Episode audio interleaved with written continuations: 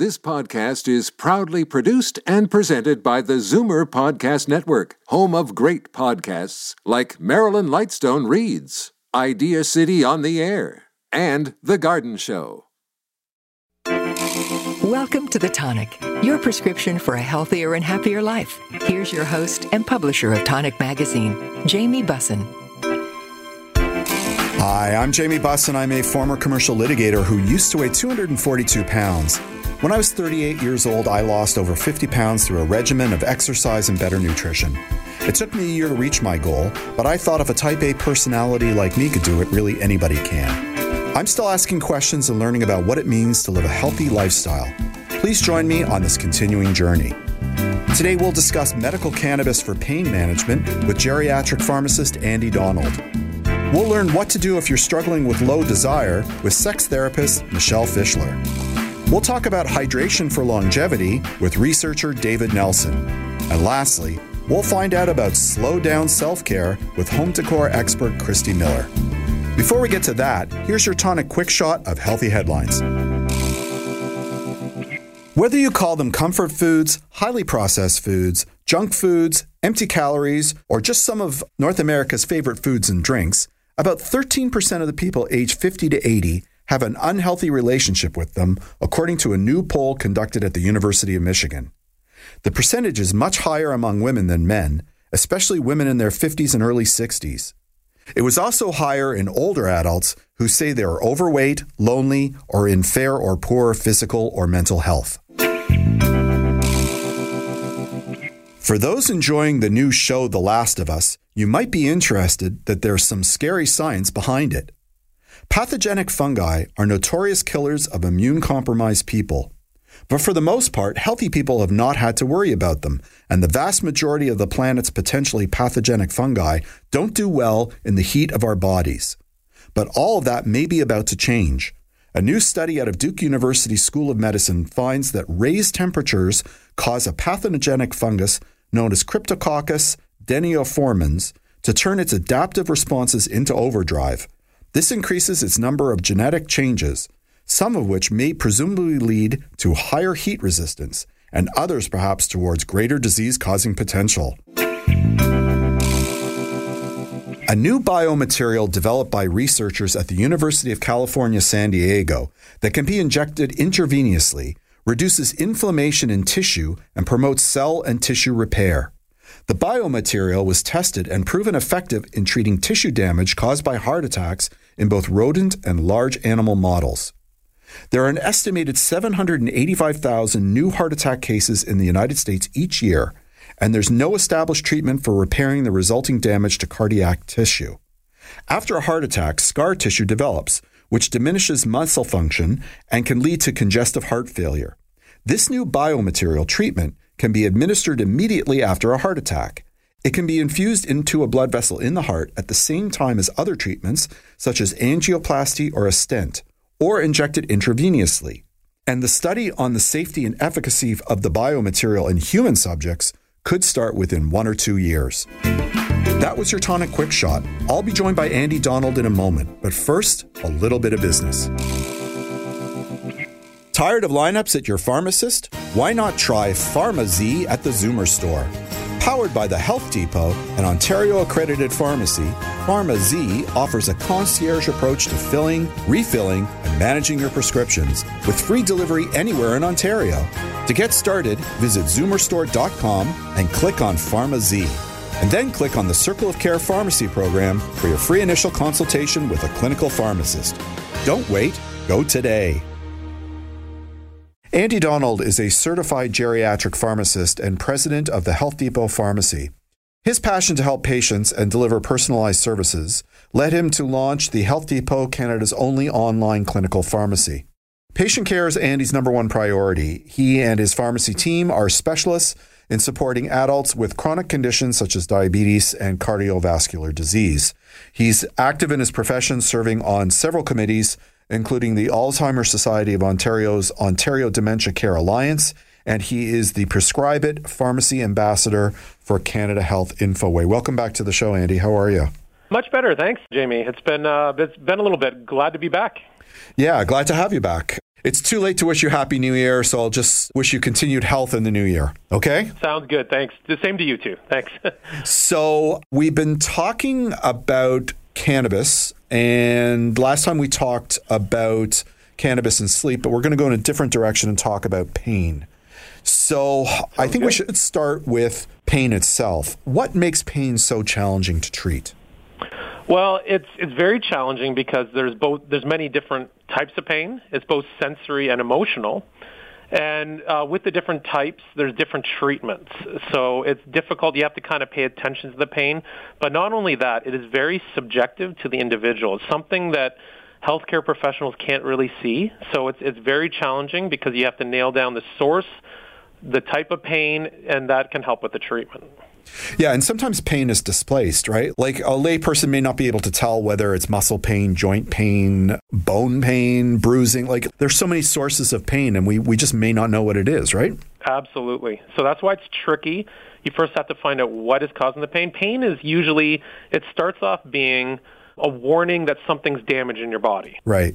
And trying to find out what's damaged and what's the source of the pain is very important. But over time, that short-term pain can turn into long-term pain that may not even have some sort of damage-related cue or signal. I think you said pain is subjective. We all experience pain differently. What might be a 9 out of 10 for me might only be a 6 or 7 out of 10 for you in terms of, you know, intensity or frequency or whatever. Uh, Absolutely. So, pain can become chronic.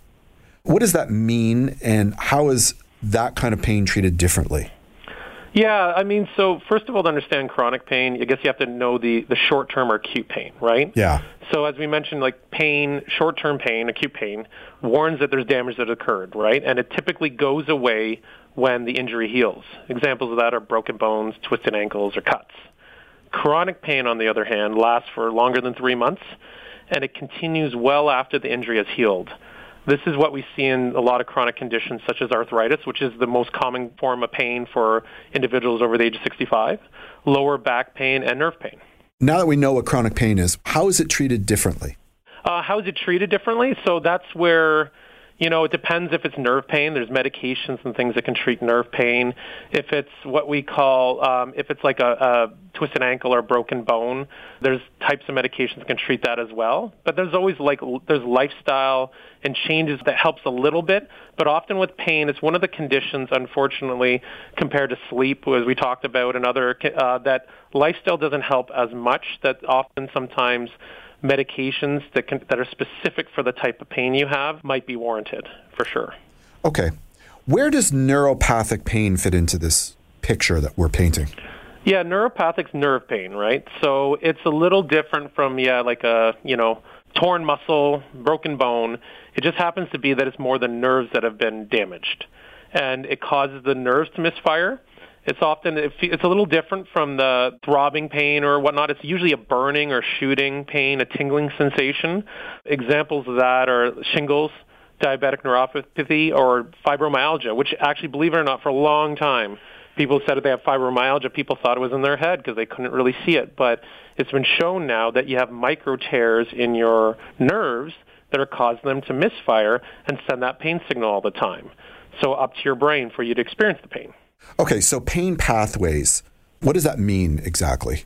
So that's kind of the route you get. Like our body has nerves for different functions, right? All over our body. Yep. Nerves help fire our muscles uh, fire, but then we have pain nerves all over our body. So if you feel like you burnt your finger, how does that? How do we feel that pain? It goes up from one nerve, a pain nerve, to a bigger nerve as it gets closer and closer to our, our torso, and then up to our brain. And then in our brain is where we experience the pain sensation. And in normal ways our body deals with the pain, we actually, our body then releases painkillers, our own natural painkillers, which are endogenous painkillers uh, inside your own body, like endorphins and enkephalins and, and opioid peptides. Our body actually releases own opioid peptides to block out the pain. Okay. Is pain treated differently depending on how old we are? Yeah, well, I mean, yes. Unfortunately, pain is a little more severe as we get older for a couple of different reasons. The aging process, there's two main things that affects our sensation of pain that can make it worse. The first one is an increased pain threshold. As we get older, uh, that means we lose the sensitivity to lower levels of pain. So we have less nerves, less pain receptors in our body. Things become a little bit less as we age. And because of that, we don't notice pain until there's a little bit more damage has occurred. So the damage can be a little more severe. Then we start feeling pain. And on the flip side, you know, besides not noticing low levels of pain, we have less ability to block the pain once we feel it. So we have less of those, uh, remember I said those endogenous inside your own body, endorphins and enkephalins, and opioid peptides. So once we do experience pain, when more damage has occurred, we have a tougher time in blocking it out. Okay. What happens if you ignore pain or leave it untreated? So it's and unfortunately can sensitize our neurons, which means that we can feel more pain if we don't listen to it. The analogy I'd like to use for this is people understand this a weightlifter, right? The more weight you lift, the stronger your muscles get. The same kind of thing happens for our pain receptors. So if they repeatedly fire, if they're constantly firing and uh, causing pain, our pain nerves can remodel and become stronger, stronger connections. And then as a result, we can have an exaggerated or worsening pain sensation for the same injury. It can get worse over time. Okay, so in light of all this, this picture that you've painted of, of pain getting worse as we're getting older and, and sort of being uh, desensitized to pain, yet oversensitized to pain in the same time, what sort of treatments are available? How do we deal with this pain? Yeah, so there's a lot of different treatments, right? So there's a lot of consequences if we don't treat the pain for starters, right? Right, yeah. Like it's it relates to, you know, if you have pain, you don't get much sleep. There's a pain sleep uh, depression cycle that if you if you have a lot of pain, you can't get sleep. And if you can't get sleep, it leads to you, you're worsening a mental state and you can get depression and and, and it actually can cycle you downward. So then for the treatments of pain, though, it's all dependent on what is the pain, right? You have to identify that first. And then unfortunately, too, it's been very subjective. The treatments kind of depend on you being able to coexist and ha- maintain a quality of life. So pain doesn't limit your ability to go out and walk or your ability to live your normal life the way you want to. And that's why they often have pain scales. You probably on a, a scale of zero to ten, how right. do you feel? Yeah people can usually function with mild pain, you know, like a two or a three, but even moderate to severe pain can stop your ability to function on a daily basis and, and limit you wanting to go out and do things or wanting to be social. And that can have a profound impact on your quality of life. So the treatments is trying to get it so pain can be manageable in the background and very minimal so it doesn't stop you being who you want to do and what you want to do. So there's a lot of treatments. Uh, as I mentioned, there's some over the, the non-pharms, right? Yep. Exercise. So for instance, we mentioned that arthritis, osteoarthritis is by far the most common type of pain that we experience in our later years. And if that make, causes you pain in your knees, for instance, knees and hips, if you don't exercise and you don't get out and strengthen those muscles, your muscles get weaker. And because your muscles have gotten weaker, now there's even more pressure and weight on that joint, causing even more pain. It can cause a downward spiral. So that's why a, a simple treatment, if you have osteoarthritis, for instance, is exercise. 30 minutes of exercise three to four times a week, going for walks, something as simple as a walk. And if walk's too painful, activity in the pool, right? There's a lot of different things you can do to try to strengthen the muscles around the joints causing you pain. That's where physical therapy and things like that can help.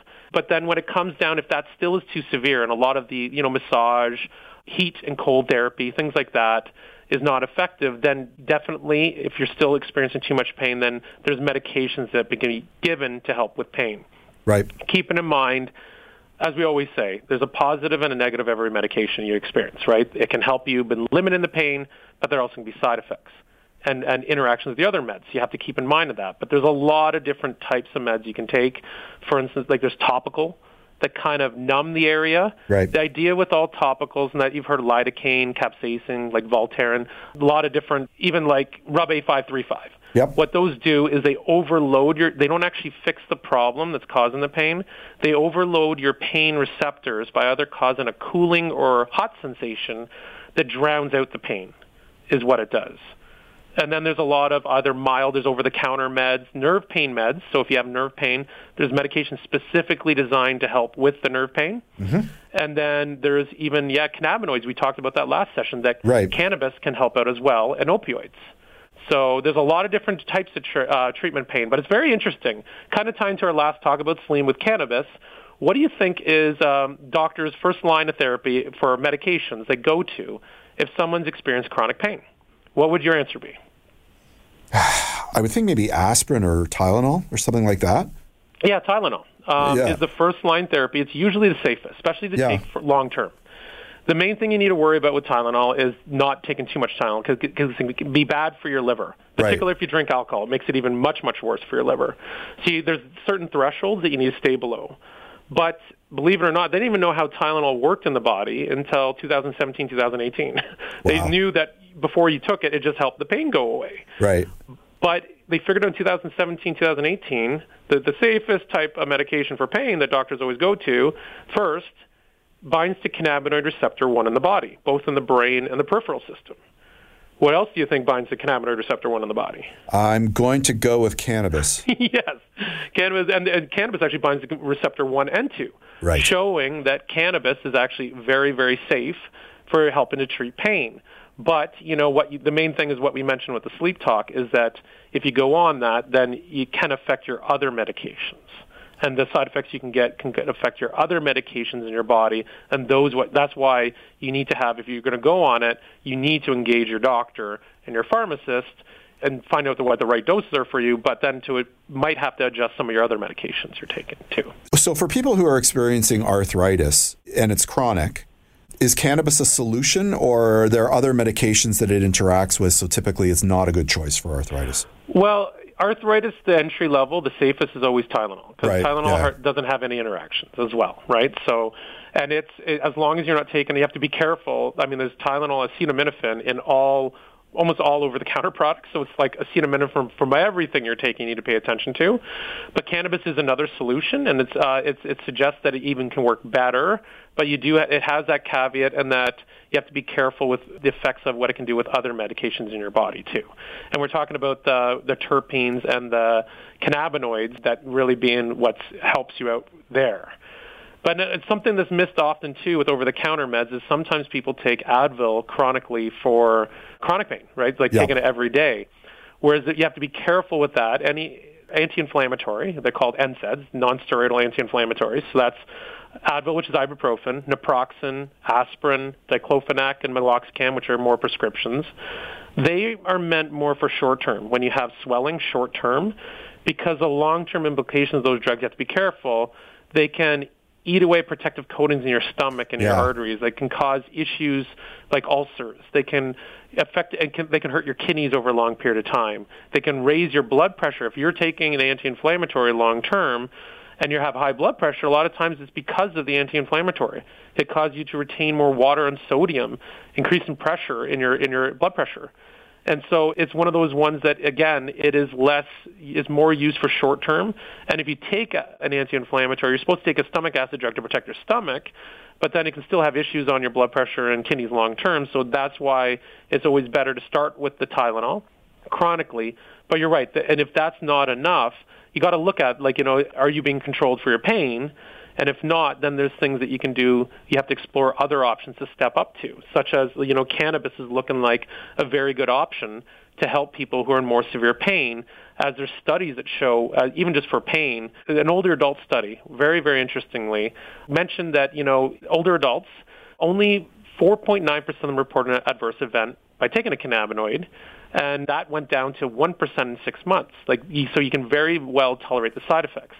If you are experiencing side effects on cannabinoids, usually that's because your other medications in your body hasn't been adjusted. So that's something to really pay attention to. But yeah, three quarters of the individuals in the study had improvements in pain interference, 63% improving sleep because, you know, then as we mentioned, if you have pain, it's tough for you to get sleep. And three quarters uh, had um, overall improvements in their quality of life and 63% of them had reduction in the opioid use, which is very important because opioids, Uh, you know, a lot of people are crapping on. They are bad. They can have a lot of bad side effects. But if you're in severe pain, sometimes for cancer pain, severe bone pain and stuff, they're really the, sometimes the only option. But they should always be used as a last resort when you've tried all the other alternatives because they can definitely, if you have nerve pain or some mild pain, if you're to take an opioid, it's kind of like killing a, instead of killing a fly with a fly swatter, it's like dropping a car on the fly, right? It can be a little over excessive. So that's where talking to your doctor and your pharmacist team to find out what's the best and helping you out. We should try doing pain uh, therapy in a stepwise approach. Yeah. That makes a lot of sense. Thank you so much for coming on the show today. Yeah, thank you so much, Jamie. That was Andy Donald. For more discussions and articles about health and wellness, be sure to visit thetonic.ca. We have to take a short break, but when we come back, we'll discuss low desire on the tonic.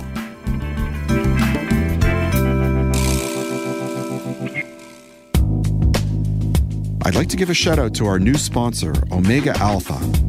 This company is 100% Canadian owned. Their team consists of allopathic and naturopathic doctors, nutritionists, researchers, and other scientific professionals, all led by their CEO, Dr. Gordon Chang. Formulations are created on their 40,000 square foot facility located in Toronto.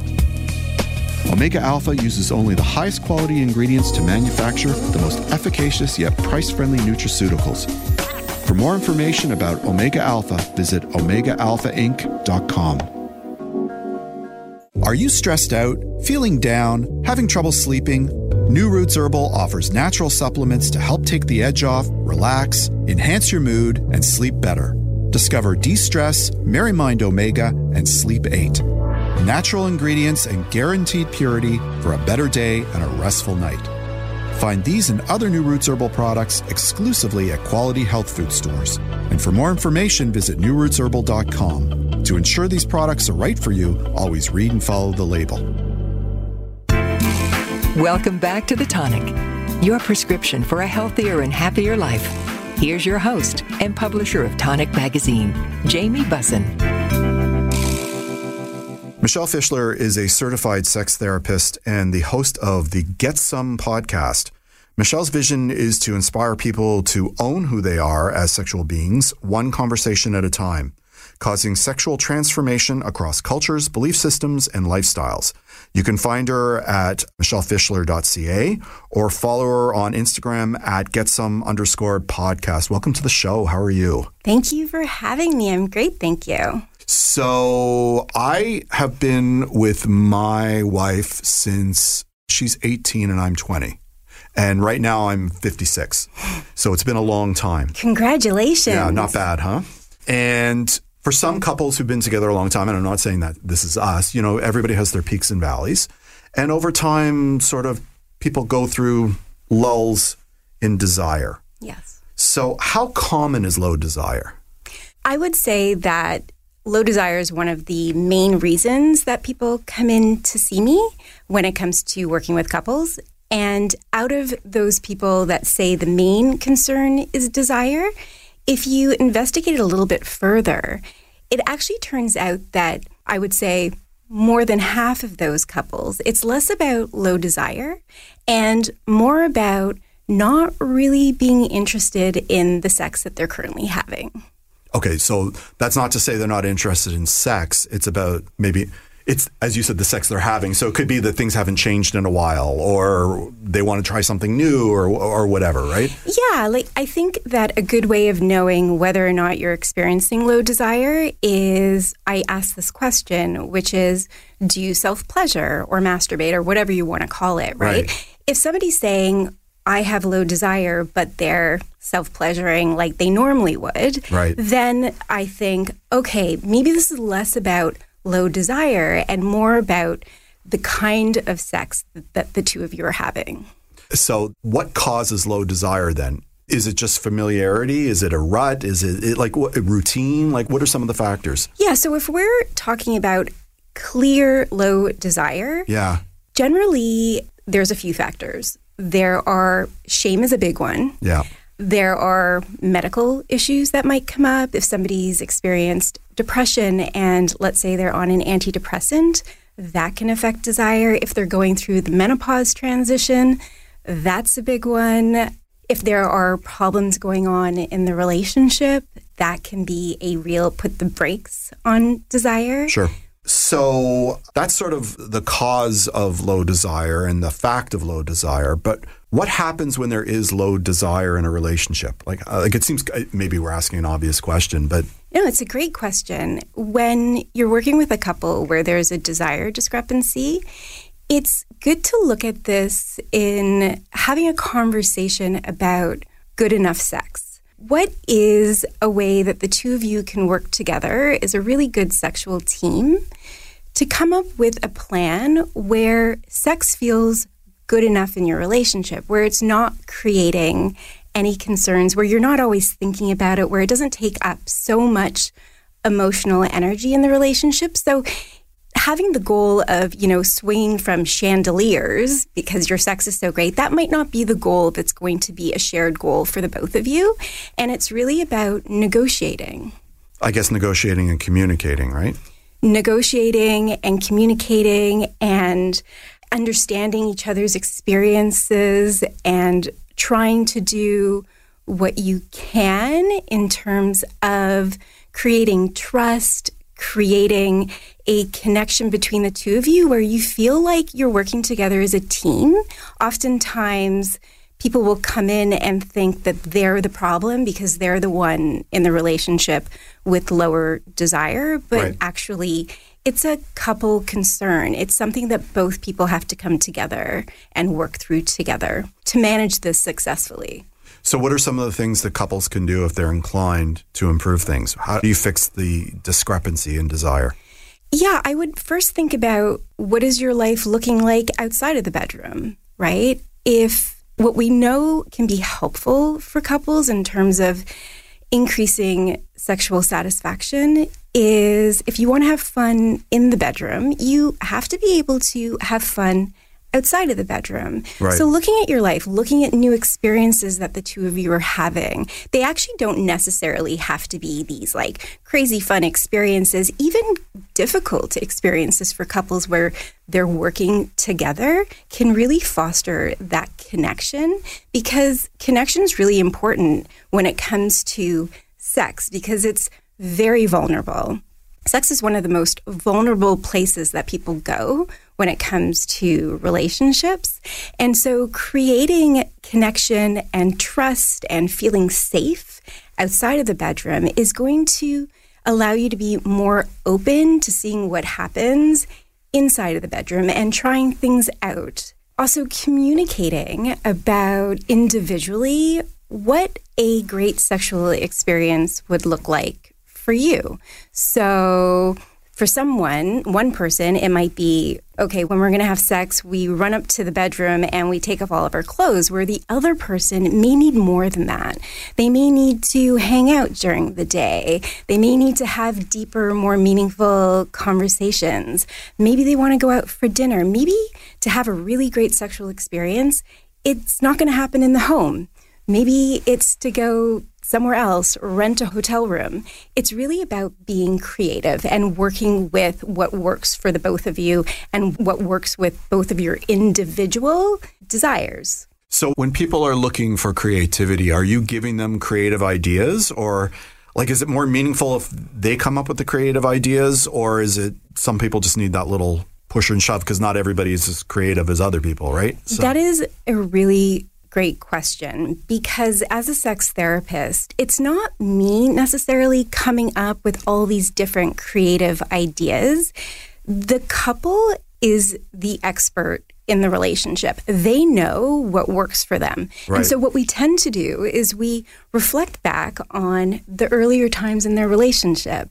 What did they enjoy doing together, right? right? What was it that really helped to build that desire in the relationship? And so you take these clues from those memories and you start to think about okay, so these are things that the two of you used to do back in the day. What are some ways that you might be able to incorporate some of those adventures now? But people change, though, don't they? I, I, mean, this is like a family joke. Are people always the same, or, or are they ever evolving? Right? I, I mean, I would think that you know these problems, if they didn't persist when people were together but younger, maybe they're happening now because people are different or there's different impacts on their lives, right?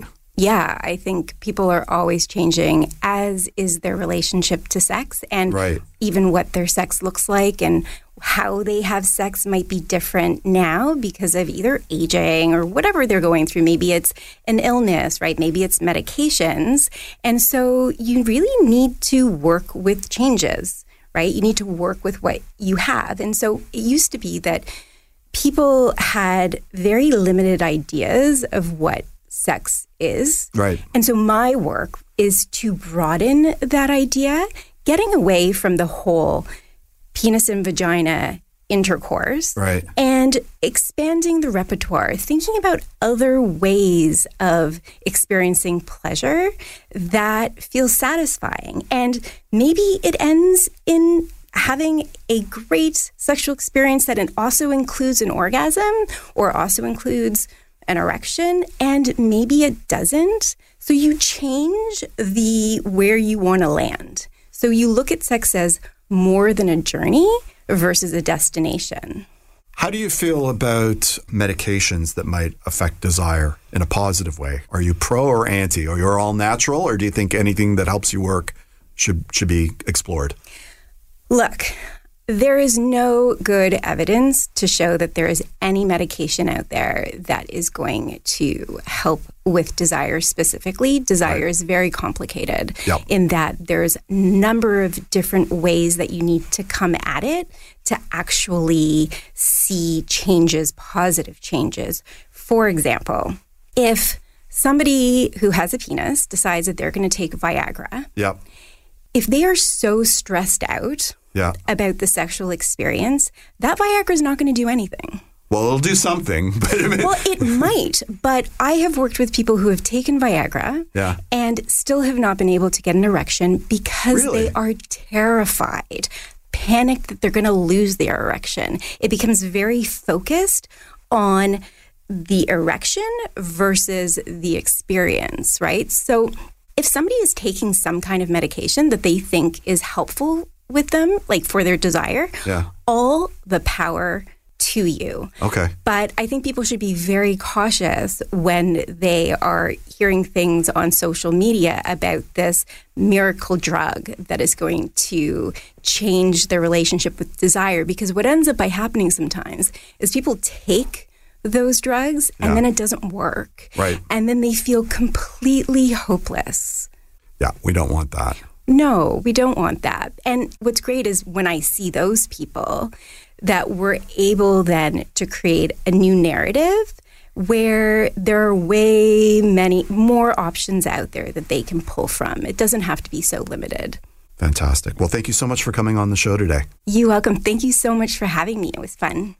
For more discussions and articles about health and wellness, be sure to visit thetonic.ca. We have to take a short break, but when we return, we'll discuss hydration for longevity on The Tonic. The Big Carrot is a worker owned natural food market that's been committed to local, organic, non GMO, and sustainable food systems since 1983. They're a one stop shop offering produce, grocery, bulk, body care, and holistic dispensary. The juice and smoothie bars and kitchen serve up hundreds of healthy dishes and drinks daily. Building community is at the core of their vision, which they deliver through education, outreach, and giving. They want everyone to share in the goodness they offer.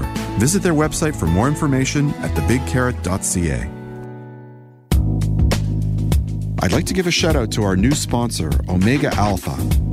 This company is 100% Canadian owned. Their team consists of allopathic and naturopathic doctors, nutritionists, researchers, and other scientific professionals, all led by their CEO, Dr. Gordon Chang. Formulations are created on their 40,000 square foot facility located in Toronto. Omega Alpha uses only the highest quality ingredients to manufacture the most efficacious yet price friendly nutraceuticals. For more information about Omega Alpha, visit OmegaAlphaInc.com. Are you stressed out, feeling down, having trouble sleeping? New Roots Herbal offers natural supplements to help take the edge off, relax, enhance your mood, and sleep better. Discover De Stress, Merry Mind Omega, and Sleep 8. Natural ingredients and guaranteed purity for a better day and a restful night. Find these and other New Roots Herbal products exclusively at quality health food stores. And for more information, visit newrootsherbal.com. To ensure these products are right for you, always read and follow the label.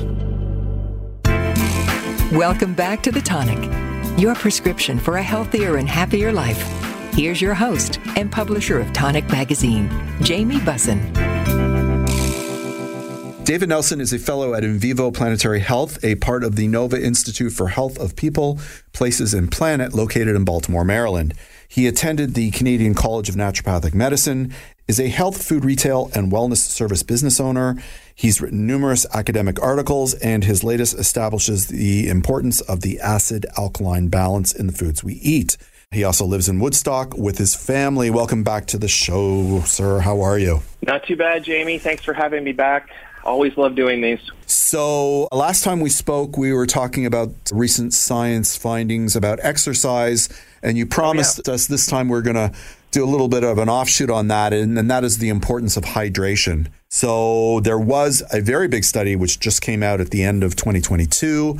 But before we talk about the details of that study, maybe you can first talk about why water is important in the first place. Yeah, I mean, that's a great way to start because I think, again, we're always told drink more water, water, water, water, water, but I don't think people really recognize what water does in the body. So I'm just going to go through a couple things like water helps us to be temperature regulated. So mm-hmm. it resists changes in temperature and we're, you know, we're about 60% water, so that's a good thing.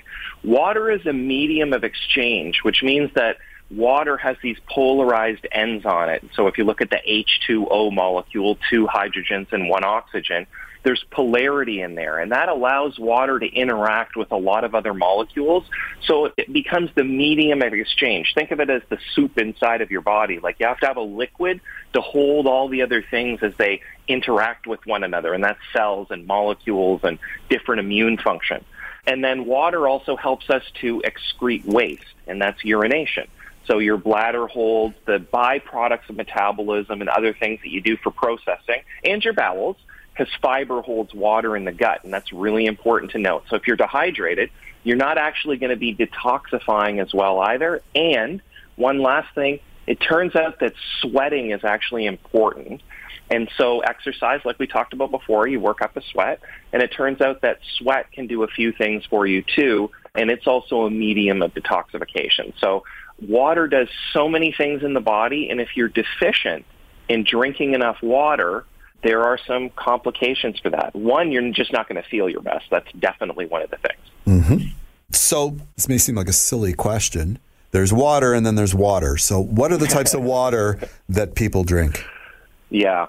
I think that there, you know, I love bottled water because you know, it's been filtered and purified and other stuff that's in there, but I also don't like bottled water because the environmental impact, everybody knows it. We can't consume plastic yep. the way that we've been consuming it, you know, and it can't be ubiquitous all over the place. It just doesn't make any sense. So the question then is, well, what water is okay to drink? Well, you can get filtering things for water. You can put tap water in there. And I just want to talk about tap water really quick. Mm-hmm. Tap water is okay to drink, but there is a caveat here that's brand new came out six weeks ago. So that would be late 2022. So it was about November. And what they found out was this fluoridation of water. Okay, and this is a controversial topic. I'm just telling you what the science says. The science showed that fluoride in your water is a microbiome disruptor. So this changes the conversation about fluoride. Yes, it helps calcium deposition and enamel in our teeth. That's one of the reasons we put fluoride in water in, in the first place. But there are some troubling things about fluoride that are coming out about the microbiome. So I just want to throw that out there. Okay. About tap water. If you have fluoride in your tap water, you likely need a filter that can take that out, and then you can drink the tap water. That's where I'm going with that. So what types of water to drink? Really, every once in a while, you do need to go get a bottle of mineral water, and you're looking for on the side of mineral water, it'll tell you the dissolved solids. That's in parts per million. So I think San Pellegrino, if I remember correctly, is around 130 parts per million. And those dissolved solids are actually a bunch of different electrolytes that help you balance a whole bunch of things. And it turns out that it's really important if you're eating a lot of salt in your diet or you have a high sodium load, those other electrolytes help you to balance it out. So yes, you can drink tap water, but it's best to drink the best water that you can get your hands on. So if you can filter fluoridated water and get some of that fluoride out, it would be a really good idea because it looks like it might create some dysbiosis in some people. Okay. Let's double back to the big study that came out at the end of 2022. So yeah. tell us a little bit about that. Okay, first of all, a lot of studies that are done have less than 200 people in them. Okay, so your listeners to understand how big a deal this was, this study has 15,752 participants.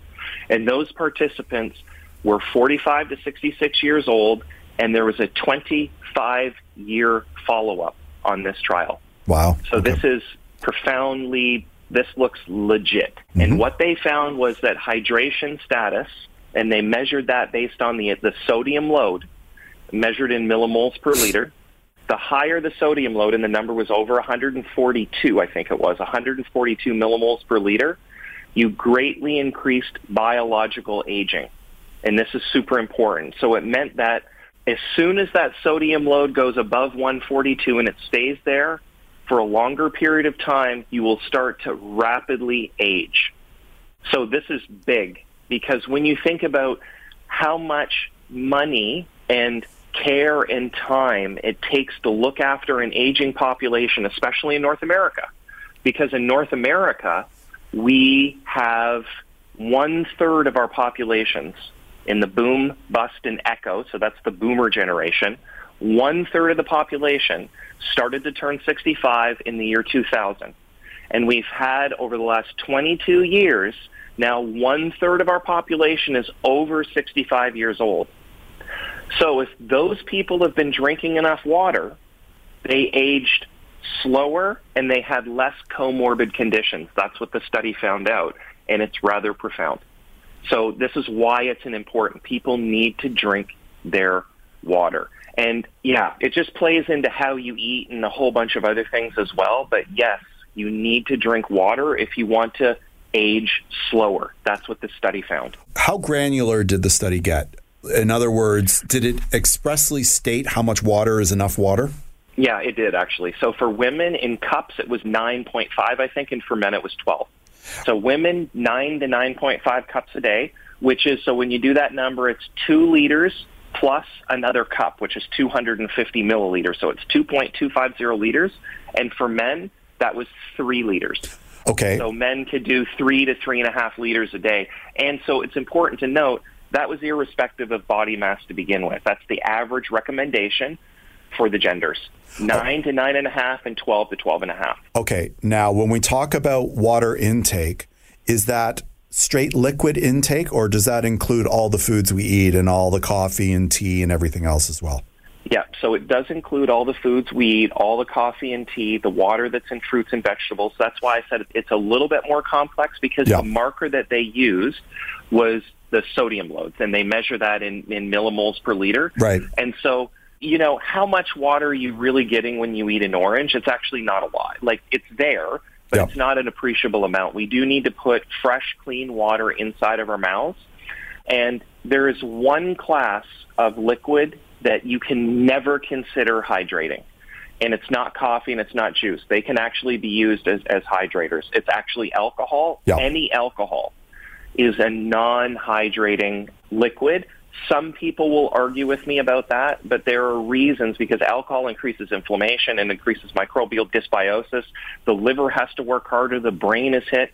So you actually need more water to detoxify alcohol from a biomolecular standpoint. So I never put booze in that category.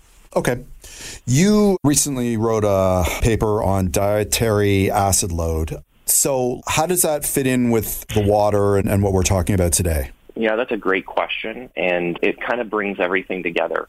When you drink water that has an alkalinity associated with it, not an acidity, so pop, soda, for example, has carbonic acid and another thing, so it tends to be a higher acid load liquid.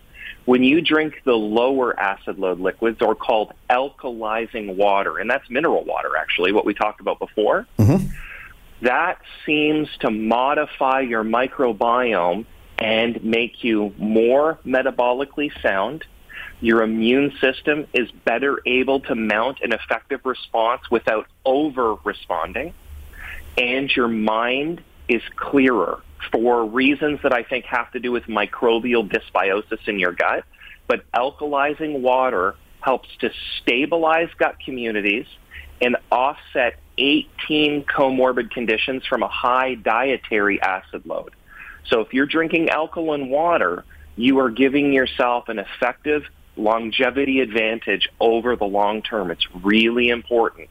Okay, so how much mineral water do we need to drink in order to achieve the Um, result? You know, this is where I am a little, you know, I would drink, you know, maybe half a liter every other day or whatever, but it also is, is a budget thing too for people. Sure. Mineral water can be a little bit more expensive, but if you have the ability to do so, like I, I will drink two 750 mils of San Pellegrino a week. That's all I spend on it. So that's like four or five dollars or something like that if I buy it at the grocery store.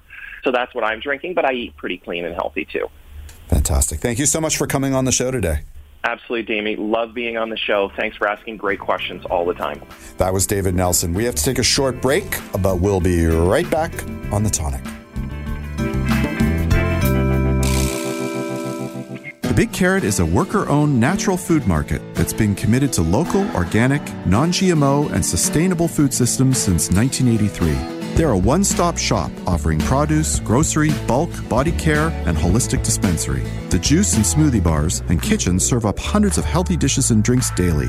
Building community is at the core of their vision, which they deliver through education, outreach, and giving.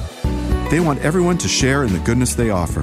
Visit their website for more information at thebigcarrot.ca. Tired of lineups at your pharmacist? Why not try PharmaZ at the Zoomer store? Powered by the Health Depot, an Ontario accredited pharmacy, PharmaZ offers a concierge approach to filling, refilling, and managing your prescriptions with free delivery anywhere in Ontario. To get started, visit zoomerstore.com and click on PharmaZ. And then click on the Circle of Care Pharmacy program for your free initial consultation with a clinical pharmacist. Don't wait, go today. Welcome back to The Tonic, your prescription for a healthier and happier life. Here's your host and publisher of Tonic Magazine, Jamie Bussin. Christy Miller is a home decor expert and entrepreneur. She is the founder and CEO of The Scented Market, a Guelph based company that is best known for its clean, hand blended soy wax candles. Welcome to the show, Christy. How are you? Thank you for having me, Jamie. Today's going great. Good. So let's talk a little bit about self care because I understand you know a little bit about it. What does self care mean for you? Well, for me, self care, I try to nail it down to not something that sounds so overwhelming. And I'm a busy mom and entrepreneur, and I like to take short bursts of self care throughout the day and throughout the week so that I feel like I've given myself a little bit of time to really sit down and relax, even if it's for five minutes.